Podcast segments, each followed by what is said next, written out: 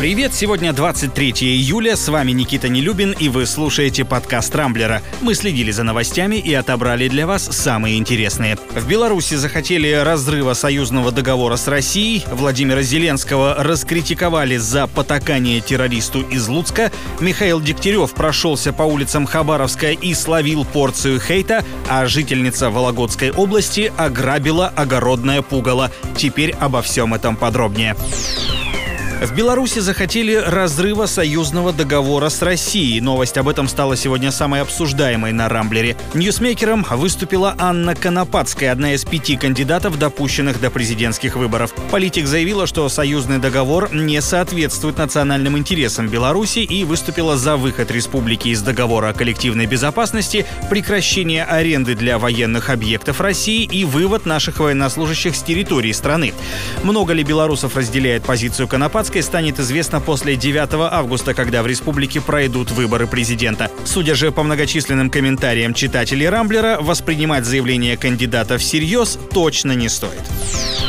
Одной из главных на этой неделе стала история с заложниками в украинском городе Луцк. Уроженец Оренбургской области Максим Кривош захватил рейсовый автобус, в котором находилось больше десятка человек и угрожал его взорвать. Мужчина заявил, что недоволен системой, сложившейся на Украине, а заодно потребовал, чтобы президент Владимир Зеленский опубликовал в интернете видео с призывом посмотреть фильм «Земляне». Это документальная лента американского режиссера Шона Мэнсона, в которой раскрывается проблема жестокого обращения человека с животными. Зеленский выполнил условия захватчика, после чего тот отпустил всех заложников и сдался. Однако действия президента тут же подверглись жесткой критике. Например, немецкие СМИ допустили, что теперь ситуацией могут воспользоваться и другие террористы, ведь Зеленский, как выяснилось, легко может идти у них на поводу. Примерно той же точки зрения придерживаются и российские пропагандисты. Например, вечерний Соловьев заявил, что украинский лидер допустил грубейшую ошибку и, цитата, «открыл врата ада». Кстати, судя по опросу Рамблера, примерно той же точки зрения придерживается половина наших читателей.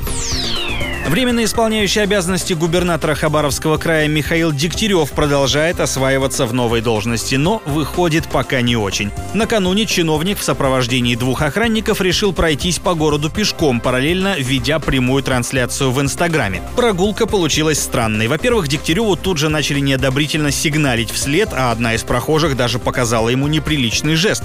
По пути на работу губернатор купил несколько порций мороженого, которое раздал журналистам, так удачно оказавшимся находившимся рядом.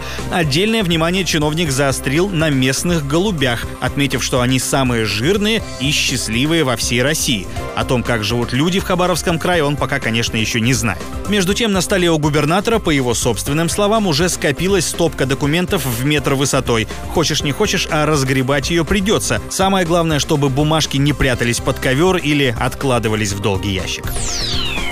Жительницу Вологодской области отдали под суд за весьма необычное преступление. Еще в середине июня владелец огорода в городе Кириллов обнаружил, что с пугала, установленного посреди поля, пропал халат. Мужчина обратился за помощью к полицейским, а те, в свою очередь, довольно оперативно вычислили женщину, живущую по соседству. Выяснилось, что наряд пугала ей так приглянулся, что она решила его присвоить. Кстати, если бы халат стоил дороже тысячи рублей, женщине грозило бы уголовное преследование. Но поскольку ущерб оказался незначительным, мировой судья ограничился лишь устным предупреждением. А вот халатик все-таки пришлось отдать.